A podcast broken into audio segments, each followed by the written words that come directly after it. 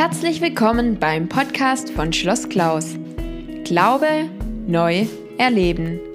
Wir freuen uns, dass du dabei bist und wünschen dir viel Spaß und Gottes Segen beim Anhören.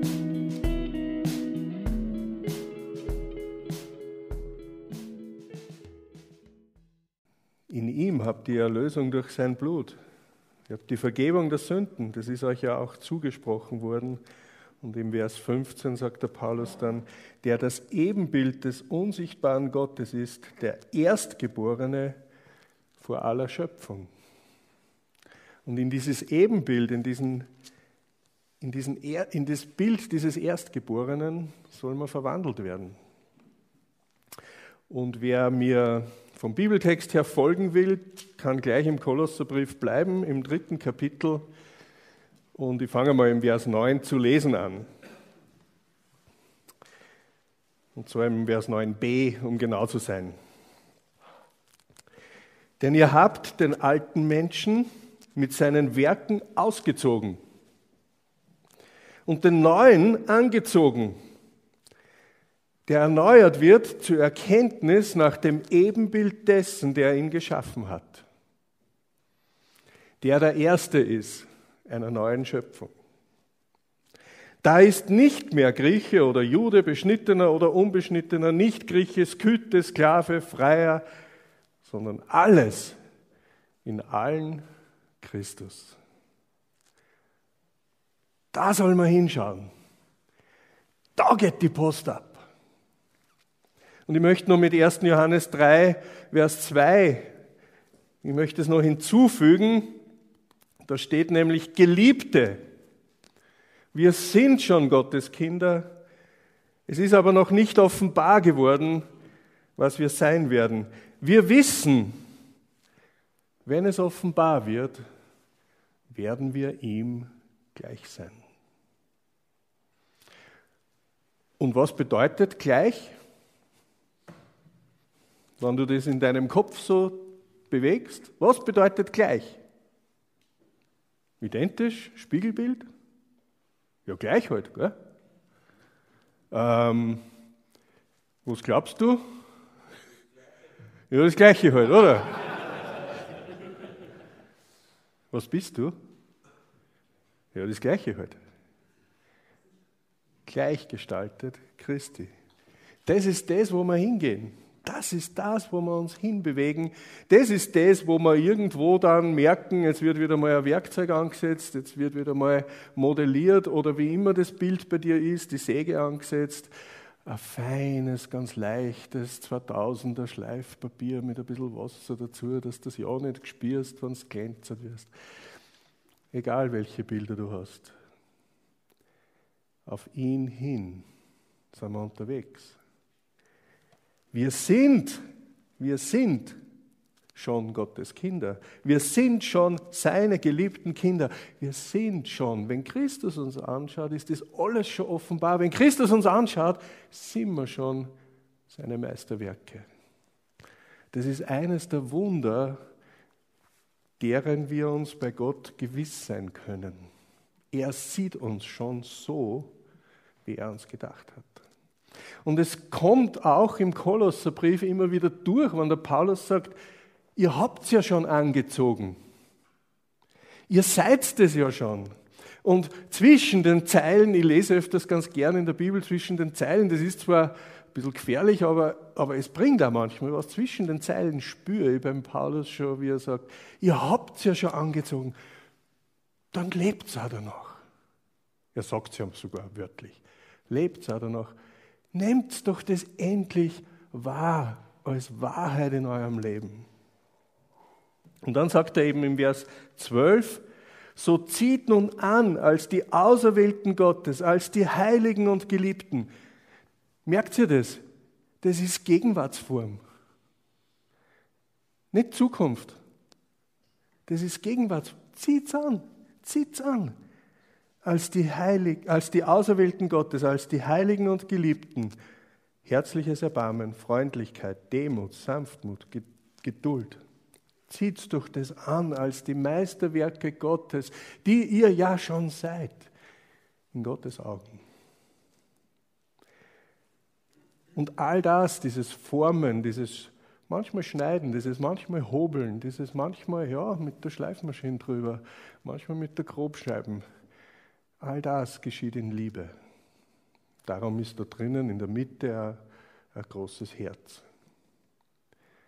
Das geschieht nicht mit Gewalt, weil wir sind seine geliebten Kinder. Wir sind die Geliebten dessen, der die Liebe selbst ist. Glaubst du das? Glaubst du Gott seine Liebe? Er sagt es dir zu. Sein Wort sagt es dir zu. In 1. Johannes 4, Vers 8 steht's schwarz auf weiß. Gott ist Liebe. Ganz klar, da gibt es nichts zu diskutieren.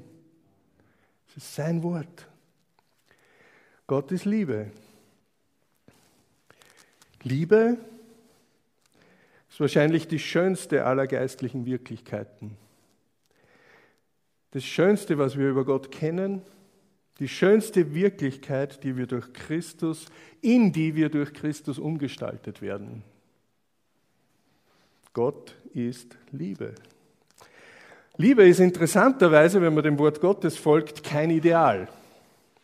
Liebe ist keine Idee, schon gar nicht einer, die, eine, die ein jeder so nach seinem Belieben ausfüllen kann, sondern Liebe, wenn man Gottes Wort folgt, ist was ganz was Konkretes.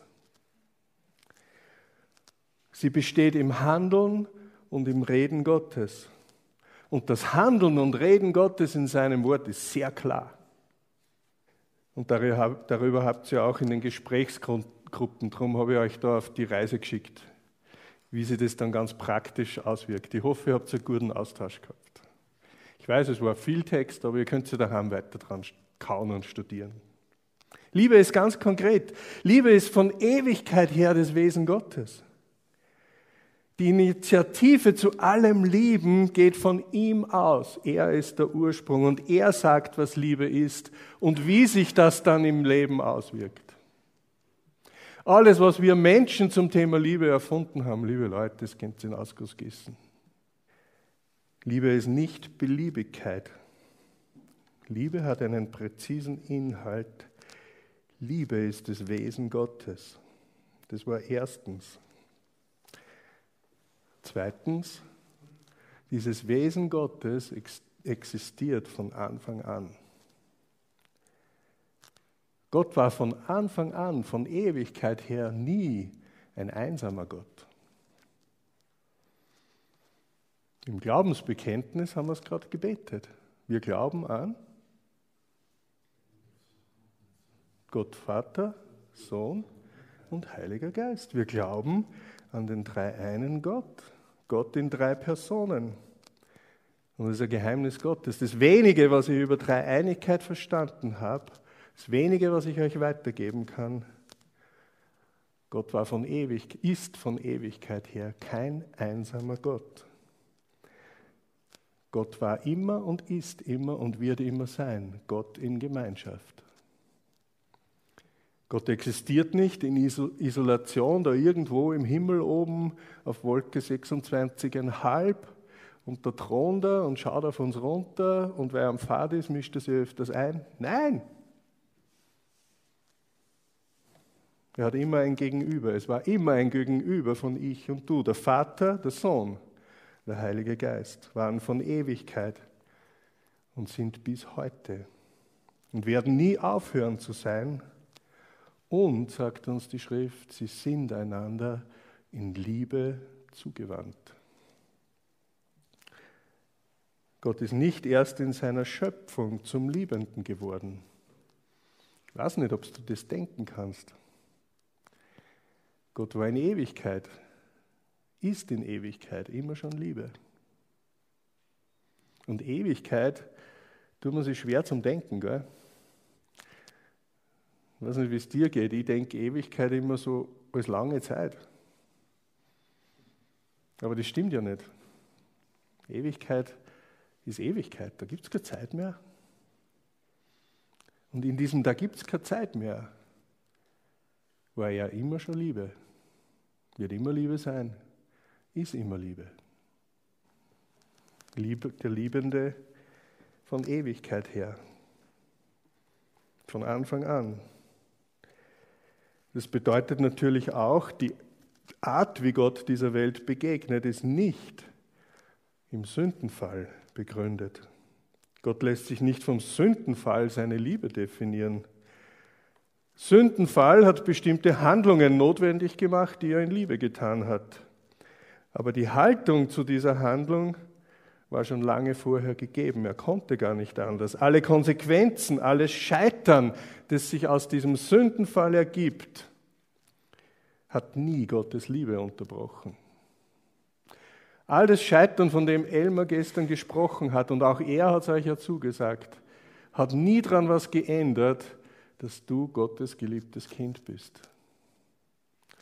Aus dieser Liebe kannst du nicht rausfallen. Da hat er dann so ein schönes Bild gezeichnet. Gell? Ah, da hinten steht sie. Ja, jetzt du der Armin wieder drüber, aber es macht ja nichts.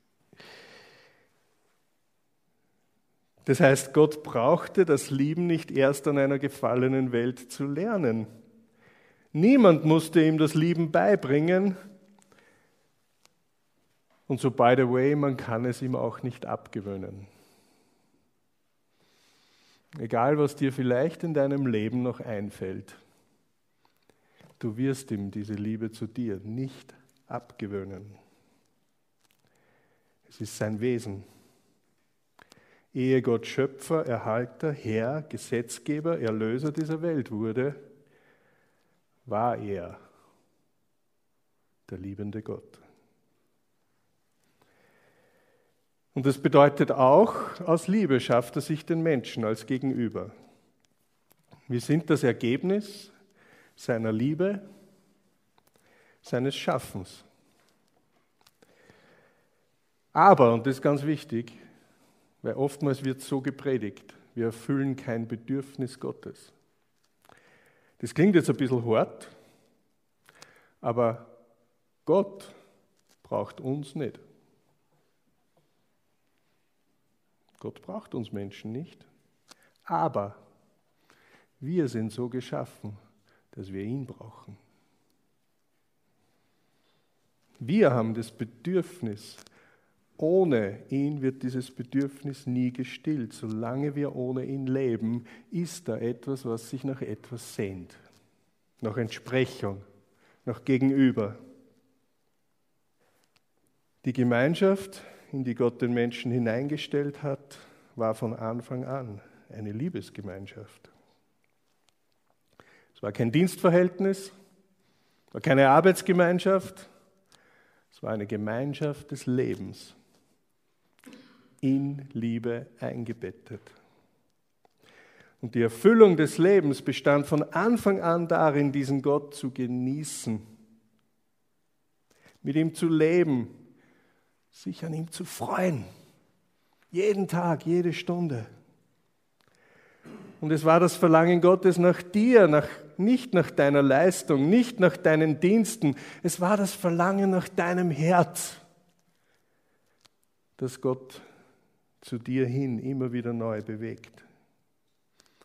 Ich denke mal, die schönste Zeit im Paradies war die Zeit, wenn nach der Arbeit des Tages alles hingelegt werden konnte. Und dann haben wir so die leichte Andeutung im Schöpfungsbericht und dann trafen sich die beiden im Abendlicht. Wir haben einmal ein Bühnenbild gehabt, da haben wir so ein Gottbankerl gehabt, gell? da war das Wort Gottes drauf. Und da haben sie sich hingesetzt Gott und dieser erste Mensch und sind miteinander ins Gespräch gekommen. Vielleicht haben sie einen Tag durchgesprochen, vielleicht war es auch nur ein typisches Männergespräch. Wie war denn der Tag? Eh. Genug gesagt. Ich weiß es nicht. Aber eins ist ganz sicher, dieser erste Mensch, er war absolut geborgen in diesem Gegenüber in Gott. Das war der Anfang. So hat Gott es gemeint. So hat er sich das gedacht.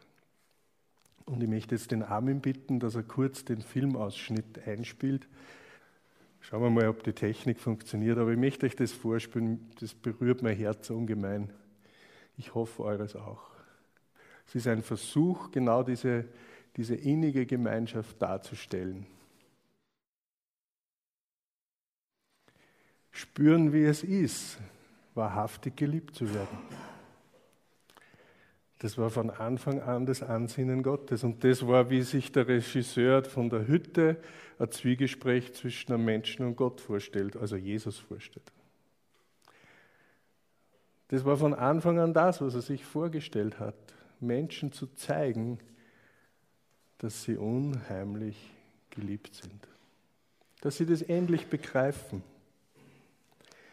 Und ja, das ist dann mit dem Sündenfall zerbrochen. Da wird Gott dann fern und fremd und manchen wird er sogar zum Feind. Am Anfang hat Gott uns Menschen als sein Ebenbild geschaffen. Ohne Gott schafft sich der Mensch einen Gott nach seinem eigenen Bild.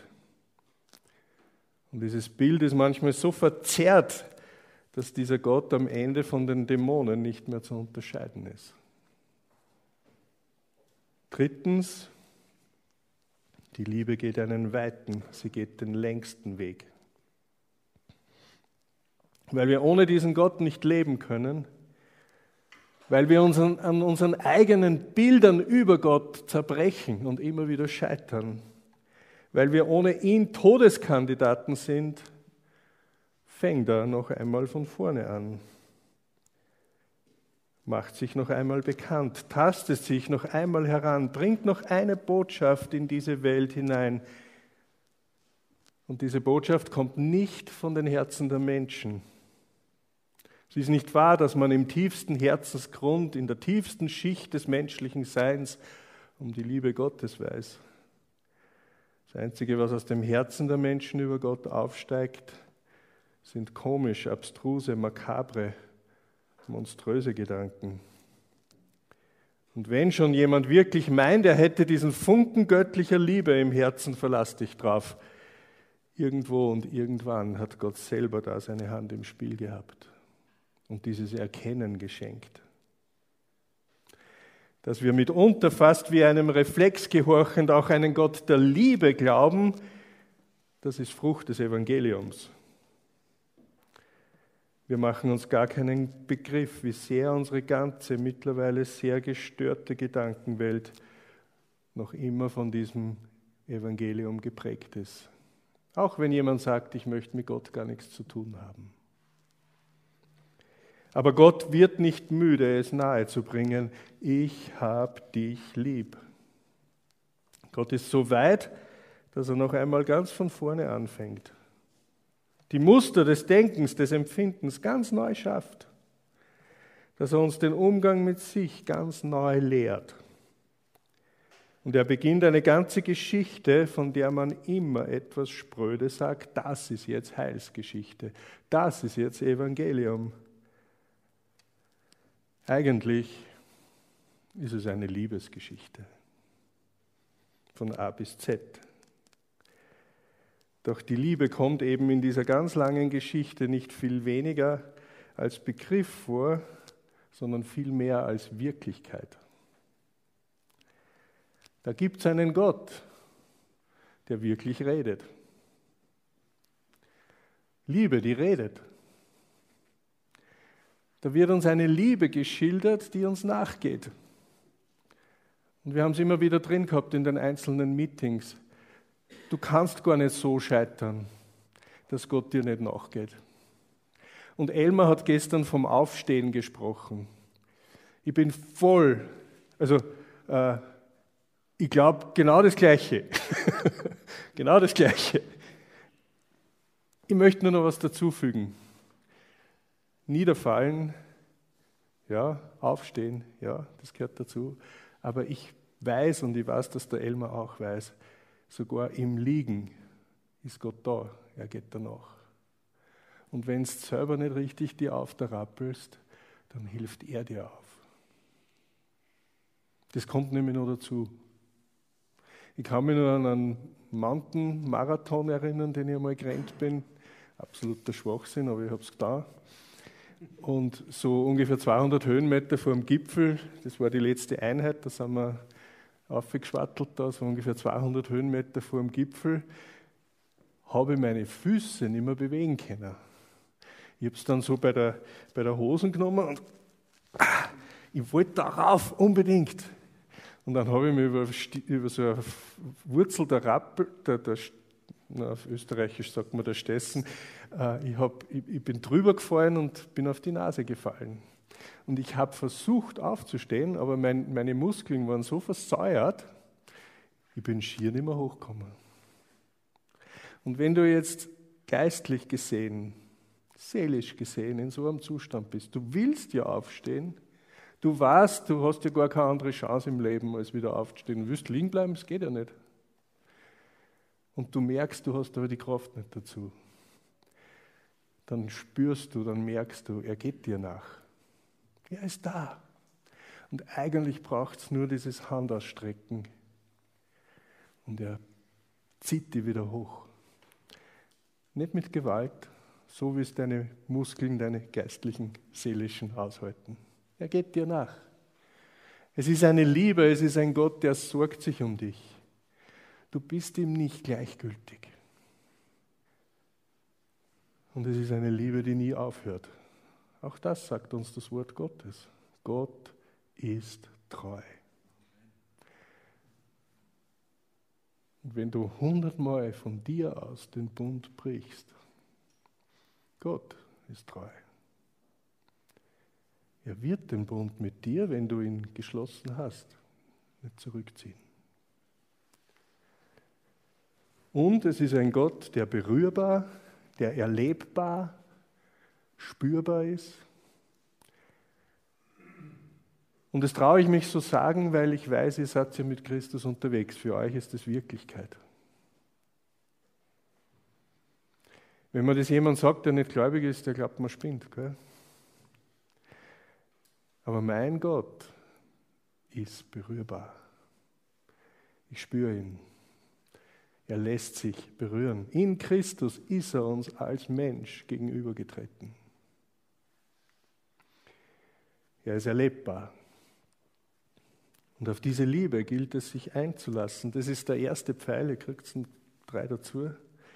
Das ist diese, diese Treue, diese Barmherzigkeit. Das ist diese ganz wunderbare Geschichte, als Gott dann am Höhepunkt des Letzte tut, um sich seine Liebe zurückzugewinnen, und das ist Jesus Christus, um alles endgültig klar zu machen, um es ganz eindeutig zu machen, damit es nie wieder missverstanden werden kann, damit es nie wieder in die falsche Kehle geraten muss, schickt er uns seinen Sohn. Und er ist da. Und er kleidet seinen Sohn. Er gibt der innersten Wirklichkeit seines Daseins Gestalt. Und diese innerste Wirklichkeit seines Daseins ist Liebe. Und seine Liebe tritt uns in der Gestalt Jesu Christi gegenüber. Und in diese Gestalt werden wir verwandelt. Das heißt Ebenbild.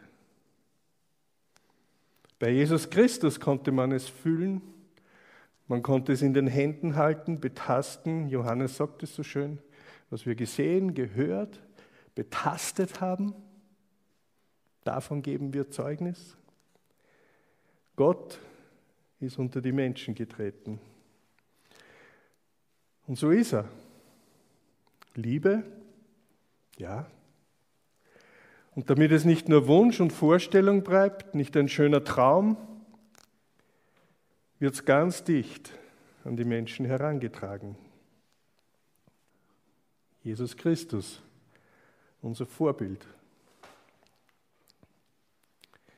Er zeigt uns, wie das ausschaut, ganz und gar in dieser Liebe Gottes aufzugehen, ganz und gar in dieser Beziehung mit Gott zu leben, bedeutet, den anderen zugewandt sein, den anderen mit heilenden Händen begegnen.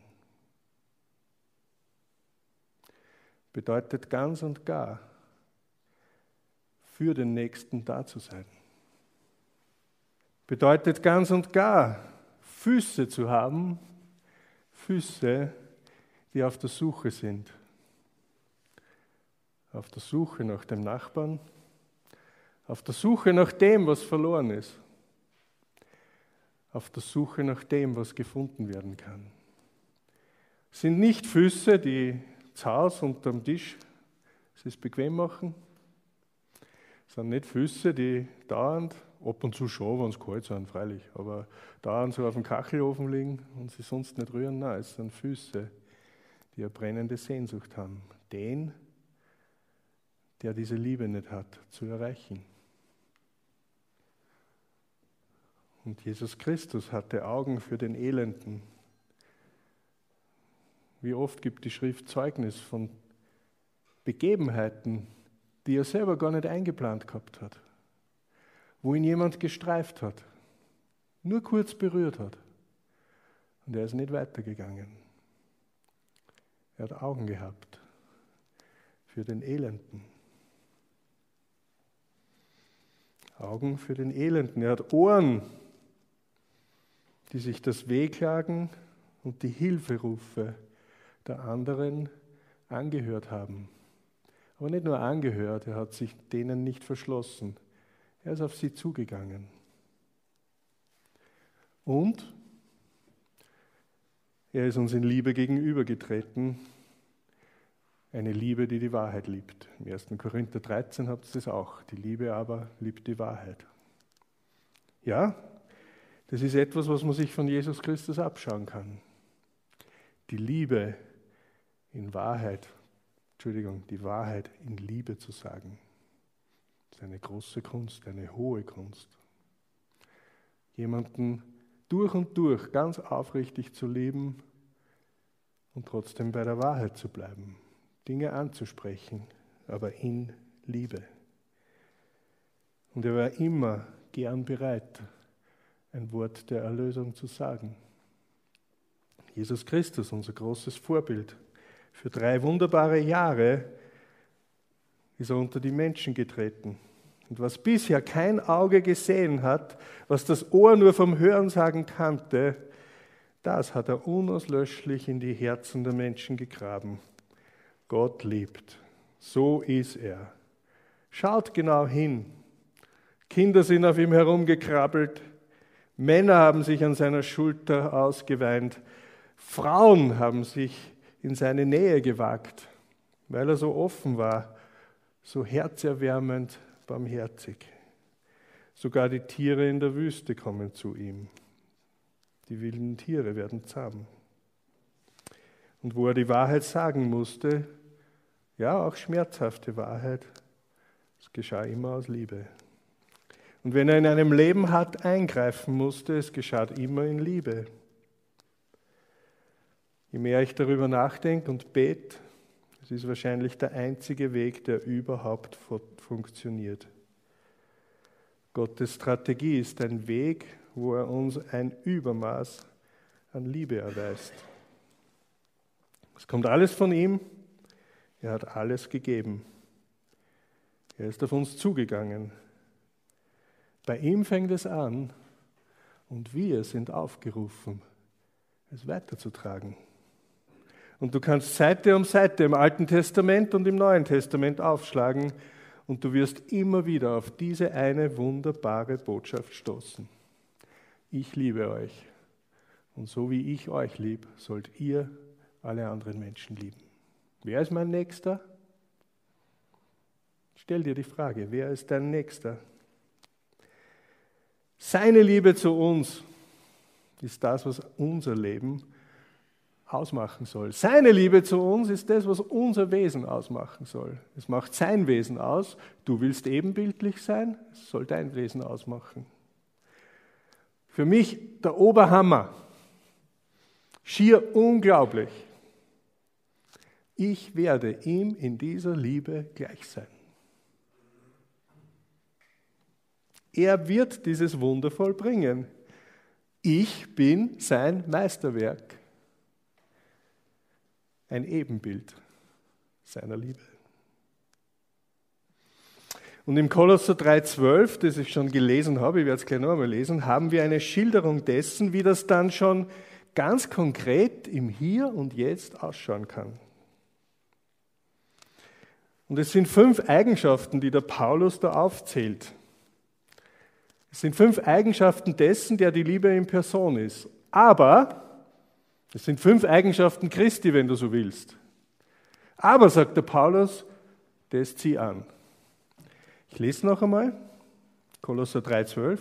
So zieht nun an, als die Auserwählten Gottes, als die Heiligen und Geliebten, herzliches Erbarmen, Freundlichkeit, Demut, Sanftmut und Geduld. Zieh es an. Fünf Eigenschaften. Das sollst du anziehen. Herzliches Erbarmen. Wie geht's dir im Herzen, wenn du die Bilder von den armen Teufeln an der griechischen Grenze siehst, die gerade einen ganzen Winter hinter sich haben, in einem zugigen Zelt mit ein bisschen einem Spirituskocher. Und wenn sie wirklich kochen, ernsthaft kochen wollen, dann müssen sie rausgehen und ein Lagerfeuer machen. Wie geht es da mit diesem Bild? Kannst du nur herzlich weinen drüber? Regt es irgendetwas in dir? Oder bist du bei denen dabei, die sagen, das Boot ist voll? Zieht an, herzliches Erbarmen. Freundlichkeit. Wie geht es deiner Familie mit dir? Wie erlebt deine Familie dich, wenn du nach Hause kommst? Ich kann mir an Zeiten in meinem Leben erinnern, wo meine Familie sehr unter mir gelitten hat. Wo ich so meine Familie, meine damals zwei Kinder, so als Nebengeräusch meines ach so wichtigen Lebens wahrgenommen habe.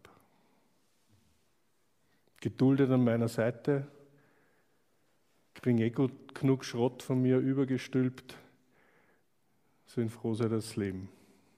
Ich übertreibe jetzt ein bisschen, aber sie haben sehr darunter gelitten. Ich kann mich noch erinnern, als unser zweiter Sohn geboren wurde, ist meiner Frau nicht so gut gegangen. Mir auch nicht, weil ich habe recht einen Stress gehabt in der Firma, war damals selbstständig. Und ich habe mir diesen Tag, wo sie dann aus dem Krankenhaus entlassen wurde mit unserem Sohn, habe ich mir rot angestrichen im Kalender, weil da habe ich es abholen müssen, nach Hause bringen. Und wir haben so eine Heimhilfe organisiert, weil ich habe aus dem Job nicht weg können. Und die Heimhilfe hat daheim gewartet, dass meiner Mutter, meiner Mutter sage ich, meiner Frau hilft mit dem kleinen Baby, weil wir haben ein zweites Kind gehabt, das war gerade mal knapp zwei Jahre alt. Also hoch Aufmerksamkeitspotenzial und dann ein zweites dazu und meiner Frau ist gesundheitlich nicht gut gegangen. Und ich bin um neun ins Krankenhaus rein, habe sie einpackt ins Auto, habe gesagt, Schatz, aber komm, wir müssen auf die Tube drücken, weil um zwölf habe ich den nächsten Termin. Habe sie heimgebracht, bin mir noch gut vorkommen dabei. Und meine Frau, für die diese Begriffe viel mehr zutreffen wie für mich, die hat genickt, hat es geduldet, hat sich daheim hingesetzt, hat sich der Heimhilfe vorgestellt und hat mir zugeschaut, wie ich weggefahren bin. Jahre später hat sie mir gesagt, sie ist sich so verlassen vorgekommen. In dem Moment. Da war ich schon gläubig, ich habe keine Ausrede. Sie hat bitterlich geweint. Sie hat schon gewusst, ja, sie ist versorgt, sie wird jetzt nicht sterben. Sie ist ja wieder da aber ich war nicht da. Freundlichkeit. Zugeneigt sein. Da sein, wenn man mich braucht. Nicht sagen, du, ich habe jetzt einen Termin. Das ist nicht leicht, ich weiß. Aber wie erleben dich deine Familie, deine Kinder, deine Frau? Das nächste, der größere haben wir noch, demütig, Demut. Steht da, gell? ich kann es nicht wegleugnen. Gell? Also es steht da, herzliches Erbarmen, Freundlichkeit, das nächste ist Demut. Bei Demut muss ich immer an den anderen Bibeltext denken, der sich damit auch beschäftigt, dass ich den anderen höher achte als mich selbst. Und die Schrift macht da überhaupt keine Ausnahme. Ich muss sagen, ich bin Gott so dankbar, dass er mich fast 15 Jahre lang unsere Behindertenarbeit leiten hat lassen. Ich habe an diesen, ja, vordergründig sehr schwächeren Menschen Demut gelernt. Das schließt nämlich auch ein, diese, wenn man so draufschaut, vordergründig, diesen schwächeren Menschen höher zu achten als mich selber. Höher zu achten als mich selber. Wenn du Demut lernen willst, dann geh auf deinen Bruder in diese Herzen, deine Schwester, geh in dieser Herzenshaltung auf ihn zu. Was immer ihr dem Geringsten tut, habt ihr mir getan und, und, und. Das könnte man jetzt stundenlang so fortführen. Gell? Demütige Herzenshaltung. Lerne endlich, du willst Ebenbild sein, dann lerne, dass du nicht das, der Meister deines Lebens bist. Es gibt nur einen Meister und der ist er. Und der will dich in sein Ebenbild verwandeln. Und das heißt, du wirst demütig werden. Du wirst nicht auf deine Rechte pochen. Du wirst Ungerechtigkeit Ungerechtigkeit nennen dürfen, denn die Liebe liebt die Wahrheit. Aber du wirst diese Wahrheit in Liebe und Demut leben und nicht als Herrscher. Sanftmut. Das ist jetzt unser Text, gell, René? Sanftmut. Geborene Choleriker müssen Sanftmut lernen. Hinabbeugen da sein, wenn jemand dich braucht. Das bedeutet auch einmal nur dabei sitzen und gar nichts sagen. Das hat mir so gefallen. Ich habe unlängst ein Interview gehört mit einer Dame, die in so einem Kriseninterventionsteam arbeitet, ehrenamtlich. Ihr kennt das in Deutschland auch, oder? Also wenn es Unfälle gibt, dann sind die Leute da, meistens vom Roten Kreuz oder Samariterbund oder wie das Ganze heißt. Krisenintervention. Und sie hat gesagt, wir reden mit den Leuten, wenn sie uns nach Gespräch fragen. Aber viel öfter schweigen wir mit den Leuten. Weinen mit ihnen, trauern mit ihnen und sind einfach nur da. Sanft, zärtlich, zugewandt. In das wirst du verwandelt. Darauf zielt alles ab, was Gott dir an Liebe bieten kann. Und ganz am Schluss mein Lieblingswort, Geduld. Da sage ich jetzt gar nichts dazu. Da darf ich nichts dazu sagen. Bin ich nicht berufen. In meinem Skriptum sind vier Rufzeichen danach. Geduld. Das ist das, wo Gott sagt, wo Jesus Christus sagt. Da bewegen wir uns hin, liebe Freunde. Liebe Männer, da bewegen wir uns hin. Aber in den Versen 13 bis 17 sagt er uns dann auch, wie das ganz praktisch geht. Ich lese ab 13. Ertragt einander, vergebt euch gegenseitig, wenn jemand eine Feindseligkeit gegen einen anderen hat, genau wie Christus euch vergeben habt, hat so auch ihr. Das Erste, was uns dazu schenkt, was uns dabei hilft, die Vergebung Christi. An all diesen Punkten werde ich regelmäßig, ich bin versucht fast täglich zu sagen, schuldig. An all diesen Punkten darf ich mir an Christus festhalten und sagen, vergib mir. An all diesen Punkten muss ich nicht scheitern. Kann ich scheitern, kann ich hinfallen, aber ich muss nicht liegen bleiben. Da rede ich jetzt nicht drüber, hat der Elmar getan. Ich darf mich auf die Vergebung Christi klammern, festhalten dran. Das Zweite, was der Paulus hier sagt, ist, über das alles aber zieht die Liebe an, die das Band der Vollkommenheit ist. Es ist die Liebe Christi. Es ist die Liebe Christi, an der ich mich festhalten darf. Es ist die Liebe Christi, ich habe schon genug gesagt, ich sage jetzt nichts mehr dazu, die mich immer wieder darauf hinweist. Die mich immer wieder dranbleiben lässt. Wenn Jesus Christus so einen verdrehten, verkehrten Kerl wie mich lieben kann, dann ist alles möglich. Die Freude Christi ist das Nächste. Und der Friede Gottes regiere in euren Herzen, zu dem ihr auch berufen seid in einem Leib und seid dankbar. Diese Fried, dieser Friede Gottes, der in Freude ausartet.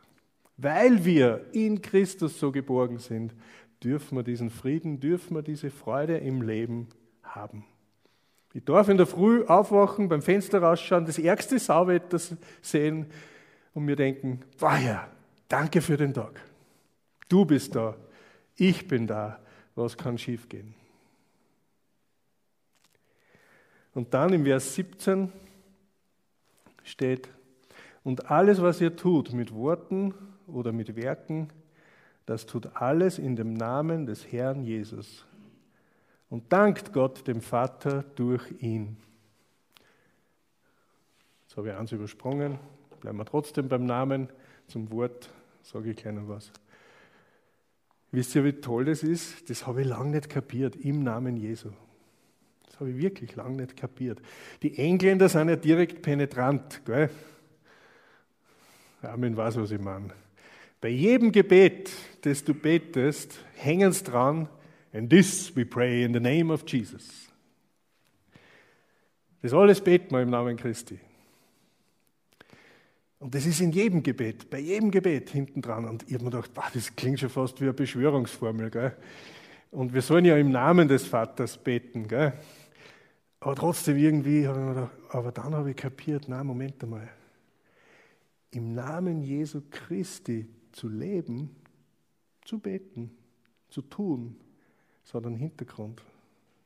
Alles, was ich tue, wege ich ab an seinem Namen, an allem, wofür er steht. Wisst ihr was? Das ist so eine Formel, die haben dann die modernen Leute, haben dem einen, einen Körper gegeben. Das ist genau das, was das Bundle sagt. Ich habe an seinem Tisch oben liegen, ich wollte mir es noch umhängen, ich habe es vergessen. Wurscht, ihr müsst euch das vorstellen. What would Jesus do? Das ist nichts anderes. Im Namen Jesu, am Namen Christi, der Name, sein Wesen, das, wovon ich jetzt die ganze Zeit gesprochen habe, das ist es. Das ist es, was mich immer wieder neu ausrichtet, woran ich mich festhalte, was mir Richtung gibt. Und natürlich steht das Gleiche auch fürs Wort er ist ja das Wort. Wie könnte es anders sein? Lasst das Wort im Vers 16 Christi reichlich unter euch wohnen in aller Weisheit, lehrt und ermahnt einander mit Psalmen, Lobgesängen, geistlichen Liedern, singt dem Herrn fröhlich in eurem Herzen.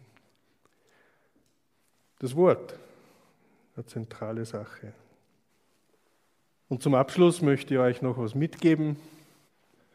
Ist nicht von mir, ist von Andrew Page, den gerade ein Seminar mit ihm gemacht, aber mir hat das so gut gefallen. Das möchte ich euch mitgeben auf dem Weg.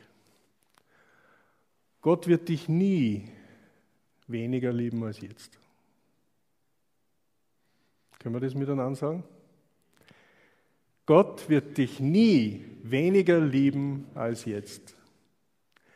Gott kann dich nie mehr lieben als jetzt. Gott kann dich nie mehr lieben als jetzt.